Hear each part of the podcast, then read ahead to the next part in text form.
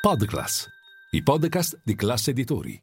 Tetto al debito Fitch mette in guardia, Nvidia da record e poi test trimestrale per Generali, Ita Airways, oggi la firma dell'accordo e infine Twitter, flop storico, così lo potremmo definire. Cinque cose da sapere prima dell'apertura dei mercati. Buon giovedì 25 maggio con il nostro caffè ristretto.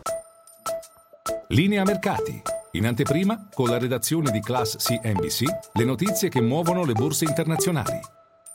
Uno, partiamo dal tetto al debito perché l'agenzia di rating Fitch ha deciso di mettere sotto osservazione il rating degli Stati Uniti a rischio ora downgrade. Attualmente è a AAA, tra le motivazioni proprio le tensioni sul tetto al debito, mentre i negoziati proseguono ma si avvicina il rischio default a partire dal primo di giugno se non si trova un accordo in tempo. Le trattative ancora vanno avanti alla Casa Bianca, l'ennesimo incontro nella serata di ieri, uscendo lo speaker della Camera, il leader repubblicano Kevin McCarthy, ha parlato di progressi, staremo a vedere. E poi eh, due, Nvidia, il colosso dei chip americano, da record in after hours, quasi più 30% dopo i conti presentati ieri sera a mercati chiusi. In particolare le stime dei ricavi per il secondo trimestre hanno battuto del 50% quelle di Wall Street. E poi non solo, Nvidia ha fatto sapere che aumenterà l'offerta per far fronte alla domanda crescente, soprattutto di quelli che sono i chip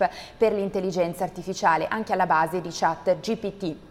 Sullo sfondo invece una vera e propria guerra dei chip tra Stati Uniti e Cina, lo ricordiamo, tensioni tra i due paesi dopo la messa al bando da parte di Pechino dei chip statunitensi di Micron, altro eh, gruppo dei chip negli Stati Uniti. E poi eh, tre, test trimestrale per Generali ha presentato pochi istanti fa i risultati per il primo trimestre. In questo caso una raccolta eh, per quanto riguarda i premi lordi tutto sommato stabile, bene i danni, meno meno invece il Vita, risultato netto in netta crescita a 1,2 miliardi di euro. Staremo a vedere quello che sarà il voto oggi del mercato in avvio di seduta su Generali. E poi 4, Ita Airways, ci siamo finalmente alle 15 di oggi prevista la firma dell'accordo tra il MEF e Lufthansa, dunque eh, per un primo 40%, Lufthansa pagherà secondo le anticipazioni circa 300 milioni eh, di euro. E poi 5, concludiamo con quello che doveva essere un momento storico per Elon Musk e per Twitter, ma si è rivelato un flop. Stiamo parlando